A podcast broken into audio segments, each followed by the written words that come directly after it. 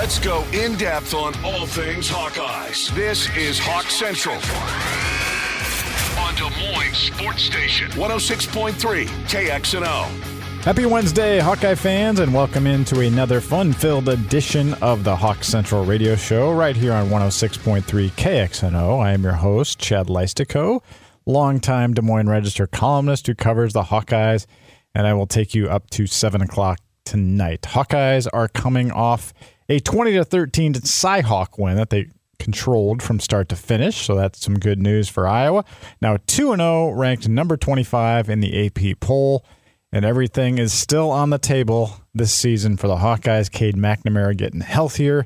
Seems like the room or the the locker room is uh, on the on the uptick this week. Hawkeyes are feeling good about themselves. It was a loose atmosphere, which we talked about in our YouTube pod uh, on Tuesday. Uh, yet there are some concerns, some of some of which might get ironed out or magnified in this Saturday's matchup against Western Michigan to close the non-conference season. To discuss those topics and more, I'm happy to bring on my Hawkeye teammate at HawkCentral.com, Tyler Tachman. Welcome, Tyler. Yeah, thanks for having me. Looking forward to this discussion. Yeah, let's talk about Iowa's offense. It's something you wrote about, uh, went online this morning. Uh, the Hawkeyes won their first two games, you know, not by crazy margins 24 14 over Utah State, 20 to 13 against Iowa State. Uh, no games of 400 plus yards since Maryland 2021. That's 24 straight games under 400 yards. Pretty remarkable stat, Tyler. Um, but you wrote about the offense and and what I guess encouraging signs there have been, and I kind of felt the same way when I rewatched the game for DVR Monday too. Why don't you point out at least one or two things, and we'll continue the, the conversation as we go here. Yeah, I think just comparing where Iowa is through two games this season to where it was through two games last season. Um, and, and look, I, I think the frustration is understandable, and, and I'm not here to say that Iowa's defense or offense, excuse me, uh, is even good. I don't think uh, it's not good right now, but the main point I feel is important to kind of address is that it's at, it's at least better. It's improving, which I think is a step in the right direction. A couple, uh, you know, a few numbers that I kind of pulled up was that. So this is comparing last season's first two weeks to this season. Total offense last season was 316 yards. Total offense this season, 519 yards. Uh, passing yards was 201 last season. Uh, this season it's at 319. Uh, and the rushing yards, 115 through the first two games last season. And uh, I was at 200 through the first two games this season. So, look, I think there's a lot of room for improvement. But at the same time, it feels like in a lot of ways, Iowa's offense is close. It, it seems like on some of the deep balls, you know, it's just little timing things and – this is a unit that's still working through building chemistry and Cade McNamara missed time leading up to the season and you have new guys like Seth Anderson, Erik All, Kaleb Brown. So it's it's a new group and uh, yeah, like I said, I'm not here to tell you that Iowa's offense is good or great or anything like that, but um, they are better than where they were at this point last season, and that's the numbers show that. That's not you know it's not really debatable. Now, if if we're having this same kind of conversation uh, farther down the road, then I think it's a lot more pressing because you would like to see the offense. They need to continue to take you know kind of in- incremental steps forward. So, um, but right now, I, I don't think you know it's not time to push any panic buttons. I think that there, there have been some encouraging signs. Well, and that's kind of the thing is uh, that's why I brought up the 400 yard topic to start the show. I mean, there is uh, there's understandable frustration out there, and that was evident even after the win against Iowa State in my inbox uh, Saturday night. I mean, the, the Hawkeye fans just are, you know, I think they wanted that game put away earlier, and it wasn't. So I just pulled out a few samples. I'm not going to name any names, but just a couple little emails that I got I wanted to read on the air just so we can kind of understand the frustration that's out there. One one of them said, please don't tell me how good Iowa's offense was today. Nine first downs, less than 300 total yards, please. Totally get it. you know, just nine first downs, that's that's not good. Uh, now, obviously, Iowa only ran, I think, 51 plays, something like that.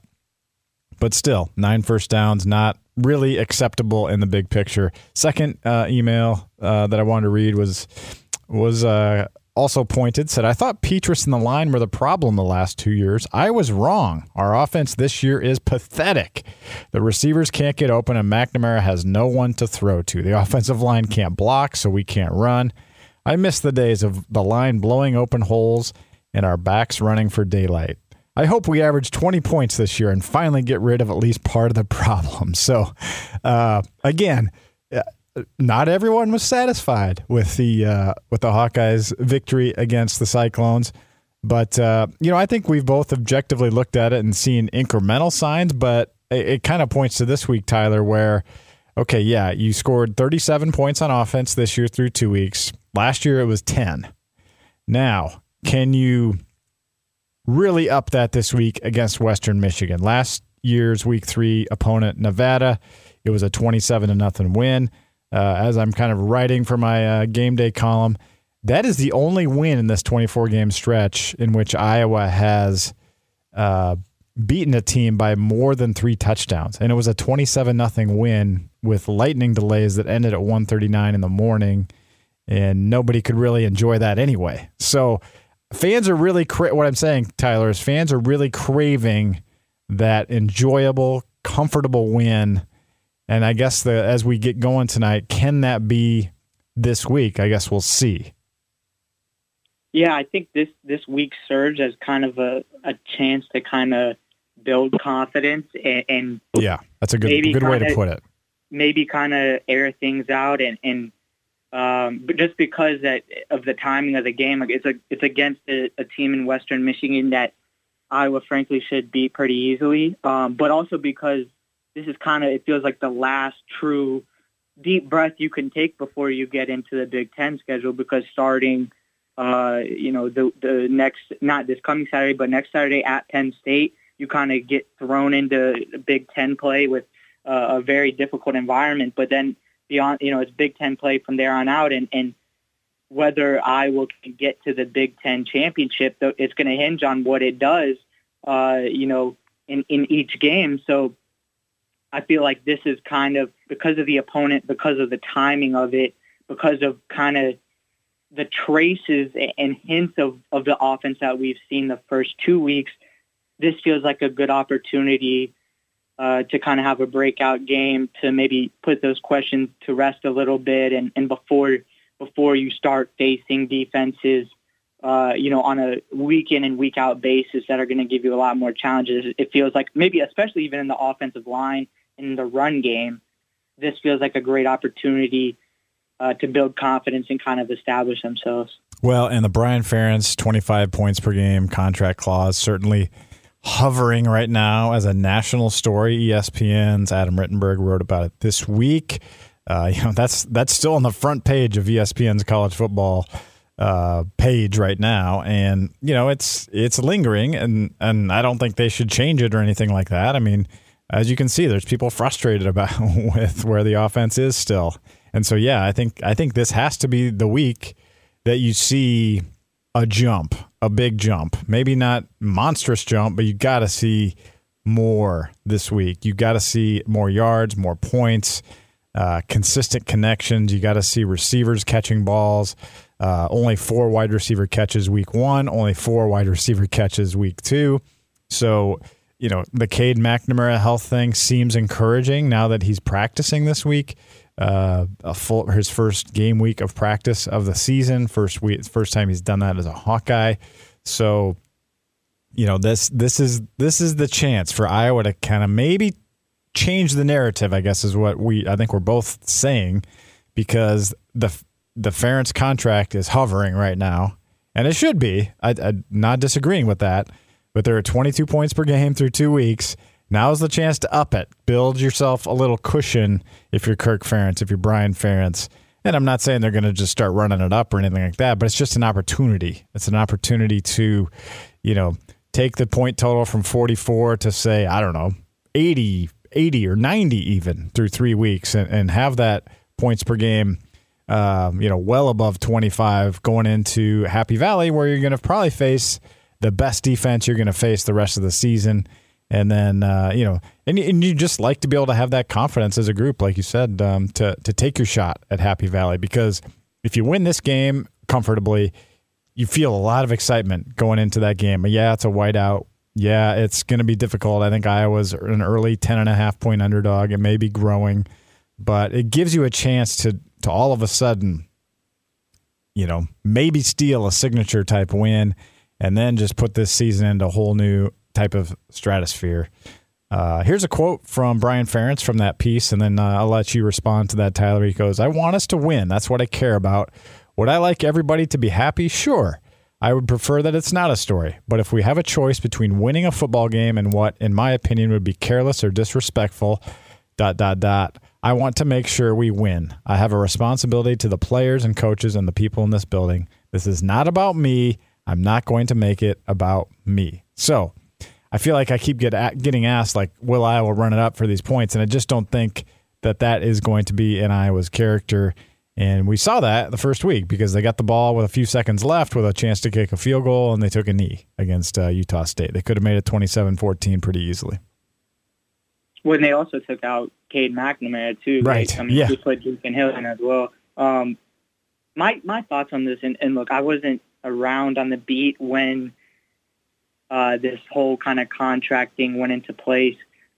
My thoughts on, I mean, like I said, the logistics are what they are, but it, it feels like a kind of unnecessary uh, distraction to me. You know, I I don't know if there was a way to do this where it didn't become public. I I imagine that that would be difficult to do, but nah, you can't. Yeah, that wouldn't be possible. Yeah, I'm, it just I don't know. It it feels like kind of the whole you know 25 points per game, at, you know, scoring at least that amount. It feels like kind of something an unnecessary distraction and talking point that could have easily been avoided of, you know, you evaluate Brian Ferentz at the end of the season, and if it's not up to par, then, uh, you know, he doesn't keep his job. I don't think you necessarily needed to have this in writing. Um, I just think it, I just feel like it kind of casts more negativity over than, than it was needed. And look, maybe it ends up working out. Maybe uh, Iowa's offense ends up uh, exceeding uh, the 25 points per game. But uh, and I, and I, I get the frustration too about uh, this is a concrete number, and you know if he's under it, then that's it, and there's no kind of it's very black and white, I guess you could say, but it just feels like it's kind of it, it's a talking point that didn't need to be a talking point, and it and it almost has kind of made the atmosphere around Iowa's offense a li- like I don't know if it's within, but at least outside of it, it kind of made it even more toxic of being able to bring that up, and I'm sure it put Brian Ferentz kind of under more scrutiny. So, um, yeah, it's just another Well, layer that I he's lucky. like I mean, he's lucky to have a job.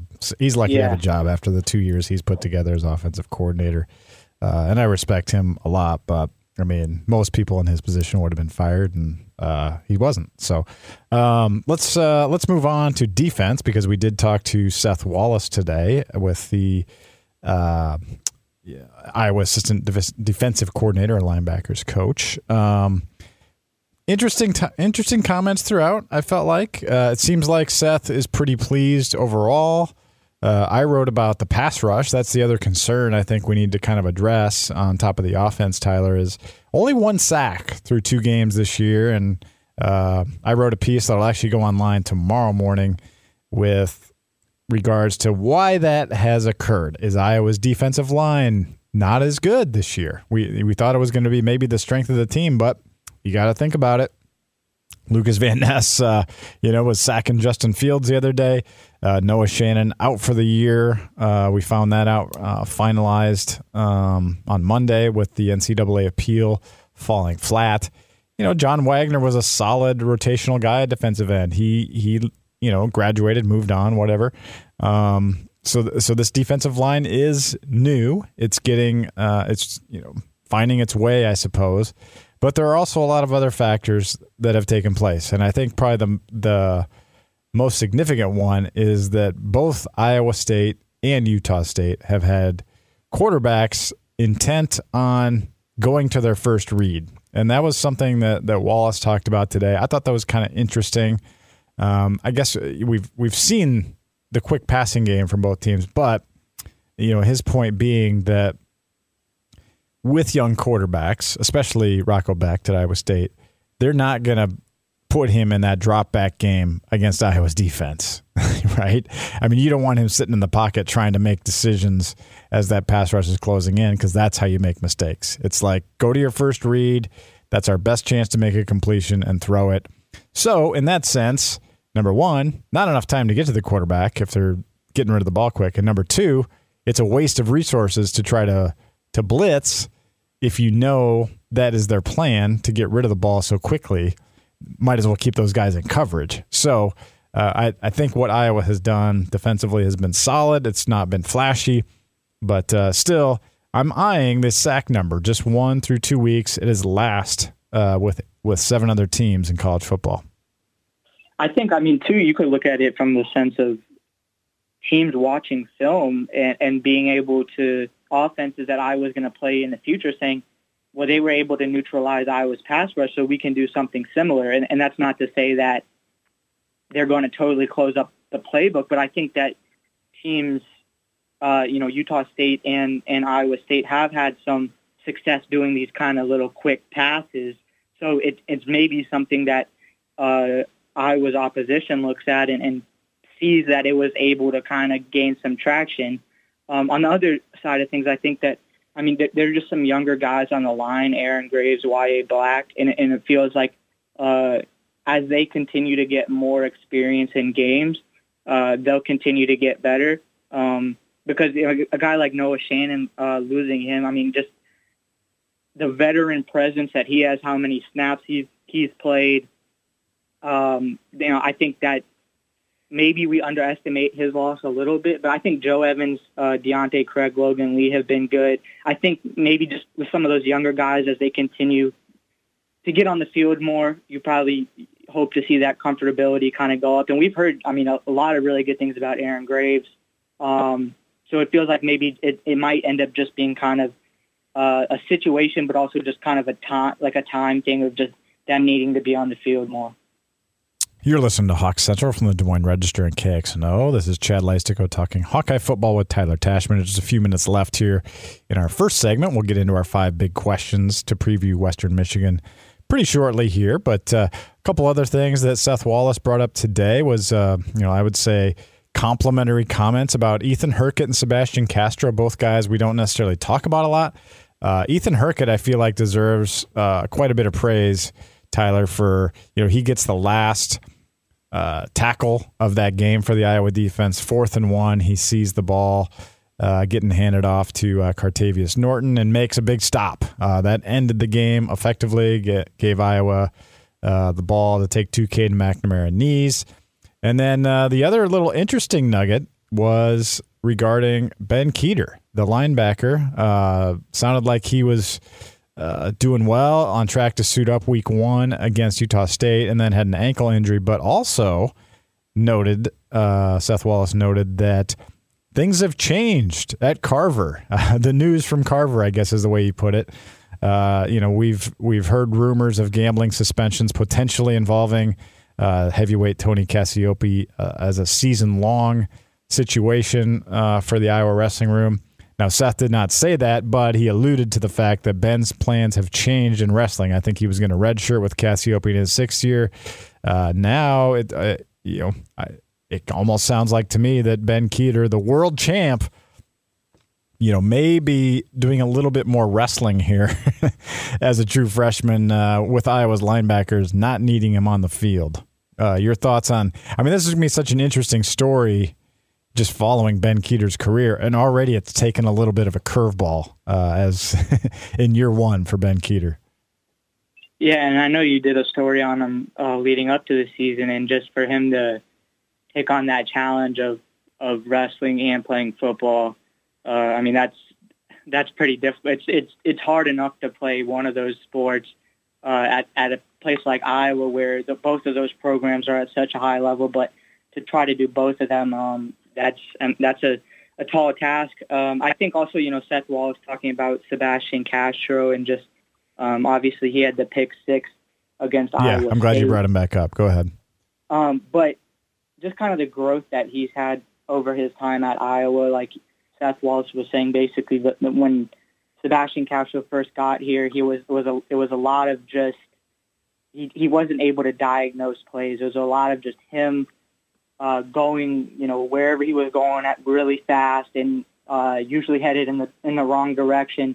But you know, over his time, uh, the more reps, the more practice, uh, the more experience, he's he's been able to kind of have that same aggression and instincts, but now also be able to kind of play within a system and know how to work within a defense. So, uh, you know, to me, he's been one of the more encouraging kind of storylines of Iowa's defense on on one that there has been uh, a fair amount of good storylines. But uh, that, I mean, that one tackle he had too against Utah State, where he was basically going one on three and right. like submarined his way to a tackle. Um, but he he seems like a guy that just really hasn't uh, is is kind of a unheralded and maybe overlooked guy on Iowa's defense, and it feels like uh, you know he's kind of deservingly so starting to uh, get more rec- recognition because I mean he was Big Ten Defensive Player of the Year this or de- Defensive. Player of the Week. Maybe he will be defensive. Yeah, maybe. but I'm, I'm, getting ahead of myself. But yeah, defensive player of the week. So, but I mean, so he's starting to, uh, you know, kind of gain some more traction in and outside of Iowa. All right, good stuff. Coming up next, five big questions as Iowa closes out its non-conference slate, facing Western Michigan on Saturday. What are we going to be watching at Kinnick Stadium? We'll tell you next here on Hawk Central, 106.3 KXNO. This is Hawk Central on Des Moines Sports Station, 106.3 KXNO. Welcome back to Hawk Central Radio here on 106.3 KXNO. I am your host, Chad Leistikow of the Des Moines Register, as always. Happy to be rejoined by Tyler Tachman, as always. Always. Uh, Western Michigan at Iowa. I think the kickoff is not until 2:40 p.m. Saturday. Sold out Kinnick Stadium. It'll be on Big Ten Network. Uh, reminder to fans that this is a gold out game. The announcers are the fabulous Lisa Byington, uh, former Hawkeye Anthony Herron, who does a great job on BTN. And how about this? Speaking of wrestling, Shane Sparks is your sideline reporter. This could be a really, that could be a very animated halftime uh, interview with Kirk Ferentz with uh, Sparks on the sideline. Uh, the spread is currently, uh, as I talk, 28 and a half uh, in favor of Iowa. Over under about 42 and a half. So Tyler, let's dig into this matchup with our five big questions. First of all, uh, we have not talked about Western Michigan too much. So number one, what do we need to know about Western Michigan? I will bring up one thing that Kirk Ferentz brought up and his players brought up is that he is one and two against Western Michigan in his career. He lost to them in 2000, uh, which I realized yesterday when I was going through it. I actually covered back for the back in the day for the Cedar Rapids Gazette. I have no idea what my sidebar was that day, but it had to be pretty uh, uninteresting. Uh, they also lost in 2007. That took them out of a bowl game in the last game of the season in that November finish. And then there was the uh, blowout win over the PJ Fleck coached uh, squad in 2013. So, Tyler, what else do you? Uh, what else can you enlighten us with regarding Western Michigan?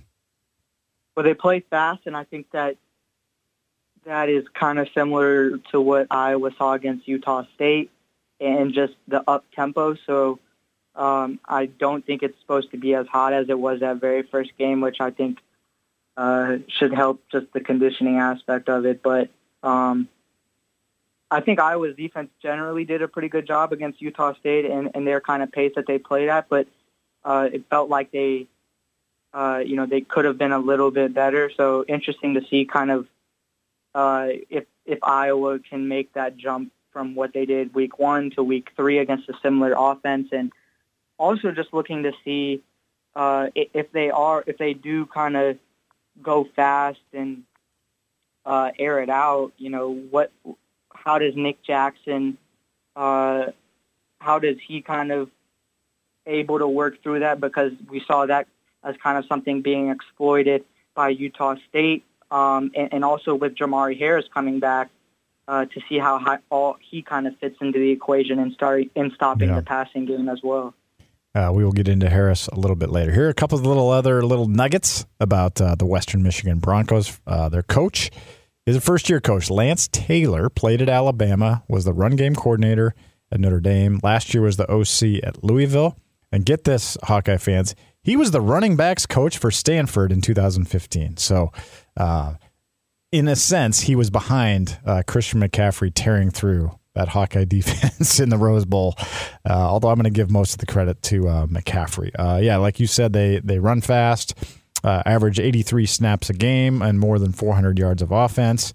Uh, but I noted this week, Tyler, that, that for the first time, Kirk Ferentz did not compliment their punter, and that's because they have tried two of them. Uh, neither seem to be very good. They're averaging about 39 yards per punt, so it seems like Iowa should have a huge edge in special teams.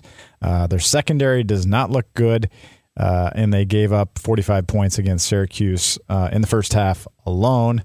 And lastly, how about this, Tyler? They have an eighth year senior tight end named Austin Hence. How, do, how does he have? How has he played for eight, eight years? I, I looked it he's up. Almost, he's almost a decade, decade in Yeah. college almost. It's wild. So he play he redshirted in 2016, like a, a, a real redshirt year at like Mercyhurst College. Okay. Then he actually played for three years 16, 17. I'm sorry, 17, 18, 19. Then his school did not play during the COVID year. So he still had one year left.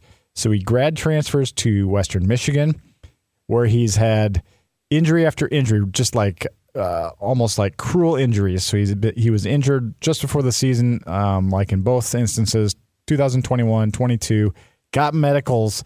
And so this is now his eighth year of college. So he's an eighth year senior tight end. How about that?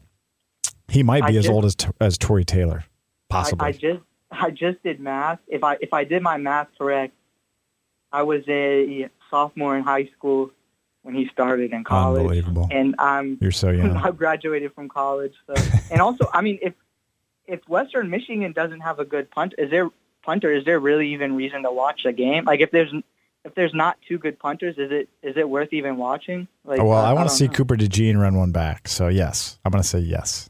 But I get Yeah. your point If is the well ball taken. even gets to him, if Your the ball even gets to him, You're right. Yeah, they'll have to have a short man to, to catch the. No, I'm I'm kidding. I'm sure the punter will will launch him now that I say that. But uh, anyway, number two, we learned a little about Western, a lot of weird stuff about Western Michigan.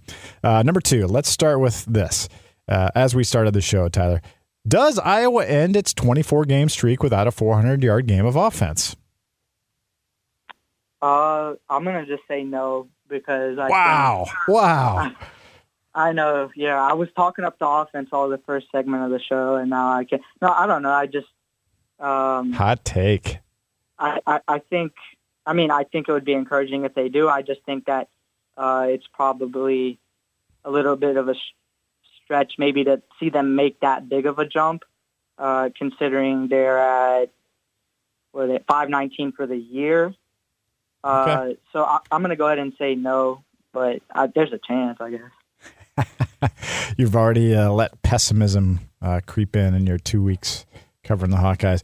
Now, I'm going to say yes. I'm going to say yes. And the last time, I, I don't think I mentioned this, but the last time Iowa top 400 was the f- 51 to 14 win against Maryland back on October 1st, 2021. And that was actually a fun night for Hawkeye fans. That's that's the last time Iowa's really had an enjoyable blowout win. I'm going to say they do. Uh, but it's interesting, Tyler. They have not even topped 300 in any of their last six games. so you are actually absolutely right that the challenge is high. Uh, and the reason I say that I think they will is because Western Michigan gave up 496 yards against Syracuse. And Cade McNamara is getting healthier. I think we need to talk about this. I mean, here's a guy that says his quad is feeling the best it has in a month. He is practicing this week. That has to help. Kirk Ferentz, some of the guys downplayed it, like, ah, we already have chemistry, whatever. But but Kirk Ferentz really emphasized that th- this is a big deal that Cade is now actually practicing on the field. And I feel like that that is going to, I feel like that's going to pay off. And maybe it won't be this week, but I feel like uh, this is the week to kind of, you know, try to get that going. Uh, as we said, with Penn State on deck. All right, number three. This is like the most topical thing in my text group beyond anything is will the wide receivers get going? Is this the week Iowa's wide receivers get going? As I said, eight catches for the season. Uh, who are you watching uh, on Saturday uh, for Iowa's wide receivers? Who's going to have the big day? Who's most likely? I think Seth Anderson. I think he's a guy that's kind of shown flashes of what he can do. And uh, when you talk about the offense feeling like it's close to getting there, I think he's a really good example of that. There was a play against Iowa State where he just put put a defender in a blender and was kind of you know he he got a lot of separation. Cade McNamara just missed him. I think he's a guy that, uh, especially on that deep ball, that that he can kind of gain some separation, and then beyond that, um, I think you know a guy like Diante Vines who is capable but hasn't gotten a whole lot of looks. I think the good thing about Iowa's receivers is that there's just it feels like there's a lot of them that can contribute. Right besides those two guys, you have Nico Ragaini, you have uh, Kaleb Brown, uh, and then you know you have Erik All and Luke Lachey who have been really good. But I think that you don't need one guy to be wide receiver one on a game to game basis. I think there's enough guys that can contribute.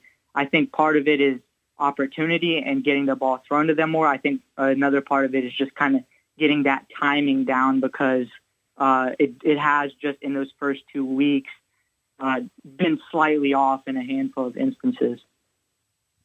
Yeah, I'm, I'm uh, getting a lot of questions about Kaleb Brown. Um, kind of saw him maybe hobbling just a little bit coming out of the football facility. Don't know if there's anything to that, but uh, he was on the field at Iowa State. In fact, he started the game. Uh, I he just has not been open yet, so he's still kind of learning in that position. And I agree. I think I think what we've seen from Seth Anderson is the most electric of all the receivers thus far.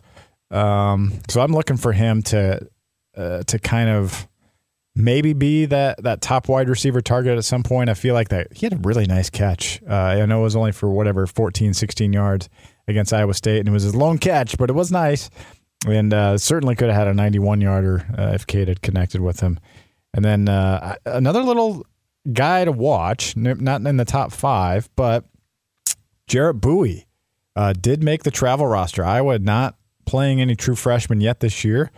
But uh, there's a true freshman that I know they like, and maybe he can use one of his four games um, this week against Western Michigan. Maybe get a cup of coffee. It seems like he's earned some time on the field if Iowa can build a big lead.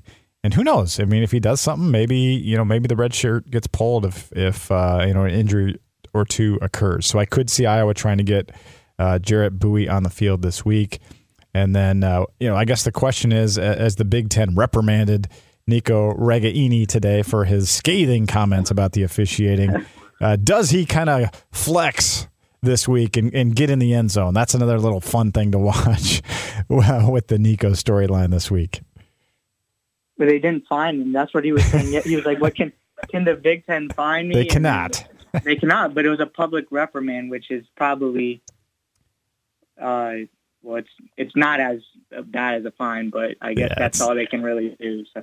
Yeah, I mean, it's uh, the one thing you don't want, and we're all for candidness and candor, and I'm glad Nico is Nico, and he's awesome. I mean, he's just he's a he's a funny guy, great guy. I mean, uh, you just don't want, uh, you know, I'm sure Kirk Ferentz just doesn't want whoever that official was, because that was a Big Ten crew, uh, you know, to have keep that flag in his pocket next time it comes around, you know, because um, Nico said he was looking for the guy after the game. So probably good that he didn't find him. Uh, number four, uh, Tyler, what does an ideal look like? Ideal day look like for this defense? Um, you mentioned Jermari Harris. I think let's start there. If he looks good to me, that is one of the top storylines of this day because then Iowa has two lockdown corners. I'm not going to say we are declaring it that way, but with Cooper DeJean, you already know what you got there. And teams were testing Deshaun Lee.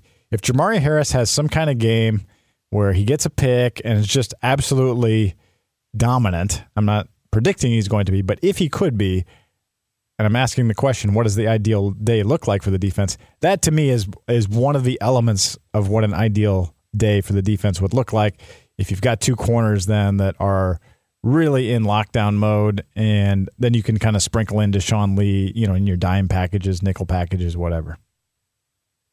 I think, and we talked about it a little earlier, but just seeing more out of the defensive line, I think uh, them getting pressure uh, you know, on the quarterback, being able to to stop the run consistently.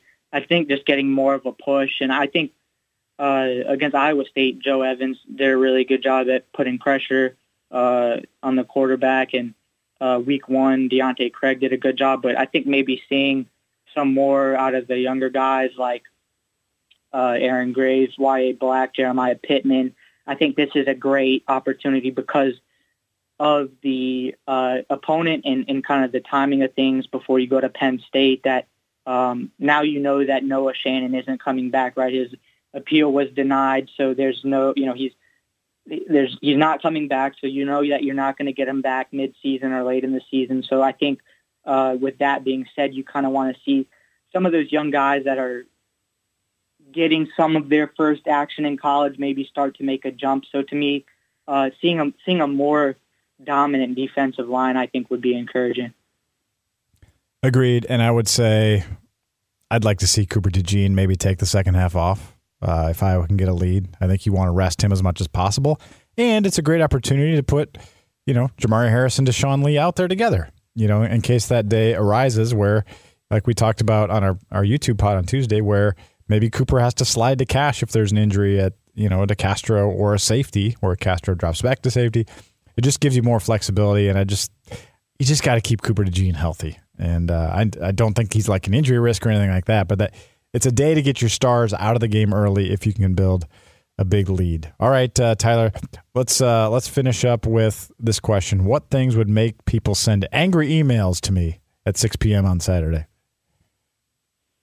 Uh, generally, the offense. I'd just say not scoring enough points. Um, yeah, that just feels like kind of the was expected to be the biggest concern this season and kind of has been. I think you could go two ways with that. One is Cade McNamara in the passing game still not quite clicking, and the other is Iowa not being able to run the ball because th- this is an opponent that you should be able to really establish the run, and the offensive line should be able to have their way. And uh, the, the first two weeks haven't, I wouldn't say, been an overwhelming success from from the run game. I think there was progress from week one to week two, and, and Jazz Patterson, I think, is a part of that because of the long run he had against Iowa State and kind of seeing him have an increased role, you know, as a different ingredient and kind of dynamic to the room uh, of of the the running game. But I think being able to see Iowa's offensive line really impose itself in the run game and feel better about itself yeah. going into Penn State. Yeah, yeah. If you don't see that, then yeah, then the angry emails might come. Um, you know, this, you know, Western Michigan as as sometimes, you know, it, does play. Usually, it's played Iowa hard over the years. Plays Iowa well, so it's it's not necessarily going to be a cakewalk or anything like that. But yeah, that's the type of thing that if you don't see, then yeah, then then the uh, anger will ensue. I do think it is. You, you made, you know, what we're talking about these 25 points per game. I mean, I do think points is a big factor on the scoreboard this week. And heck, Kirk Ferentz says points are, you know, points matter more than yards, but I'd still like to see a lot of yards and a lot of offense. And I'd like to see Cade McNamara get out of the game at a decent time, too. You know, let's see Joe Labas out there for the first time this year. And, you know, Deacon Hill, maybe that maybe that sort of starts to settle the number two quarterback conversation just a little bit. All right, coming up next, we'll make our score predictions for Iowa versus Western Michigan. You are listening to Hawk Central 106.3 KXNO. This is Hawk Central on Des Moines Sports Station 106.3 KXNO. Welcome back to Hawk Central Radio here on 106.3 KXNO. I'm your host, Chad Leistikow of the Des Moines Register. Myself and Tyler Tachman taking you to KXNO's Fantasy Camp, which airs at 7 o'clock tonight. All right, Iowa and Minnesota, Tyler, are the only two teams in the Big Ten West that are still 2 and 0. Been, uh, I would say, a rough stretch here for and Wisconsin's just been bumpy. Nebraska looks terrible. Look at Northwestern get off the mat and just dominate UTEP. Uh, you know, Purdue got Purdue got a nice win last week. Uh, lost to Louisville the first week, so don't count them out. And then we saw Illinois, you know, kind of get it handed to them at Kansas. Illinois got Penn State this week, Tyler, at home. Uh, that is the big noon game on Fox, 11 a.m. And then, uh, you know, could Iowa be the only 3 0 team in the West by Saturday? Minnesota is a seven and a half point underdog at North Carolina. your hometown team, right? Uh, 2:30 p.m. on ESPN on Saturday. Uh, some other big games out there too, but uh, what are you watching, Tyler, in the Big Ten this week? I think kind of I'm, I'm interested in the Penn State at Illinois game just because uh, I was going to be at Penn State, uh, you know, uh, not this weekend, but the following weekend. So just to kind of see that first Big Ten battle. But no, I think the Minnesota at UNC game is really intriguing as well. Minnesota's going to have their hands full with Drake Maye um, and Omarion Hampton and just Carolina's offense um, has a lot of firepower. Uh, so I, I think that's interesting. Also, Indiana uh, playing Louisville in uh, Lucas Oil Stadium. Indiana uh, is named Tayven Jackson, uh, you know, younger brother of Trayce Jackson Davis, who played basketball at Indiana. Um, the starting quarterback after kind of a battle in fall camp and, and the first two weeks of the season. So um, interested to kind of see how that shakes out.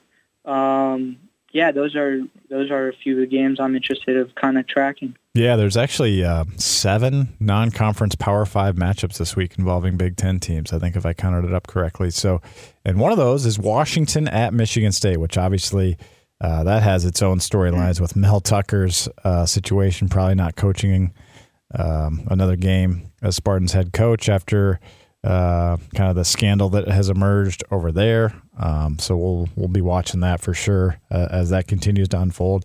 And it's very notable because Michigan State comes into Kinnick Stadium uh, two weeks from Saturday. So uh, definitely keep our eye on the Huskies and Spartans future Big Ten matchup as well. Maybe as soon as next year. Uh, one other topic I wanted to bring up, Tyler, which we did not yet regarding the Iowa Hawkeyes, is what's going to happen at running back. Such an interesting development in Ames with Jaziun Patterson um, kind of becoming the lead back essentially for that game. I didn't get lead back carries, but had 10 carries for 86 yards.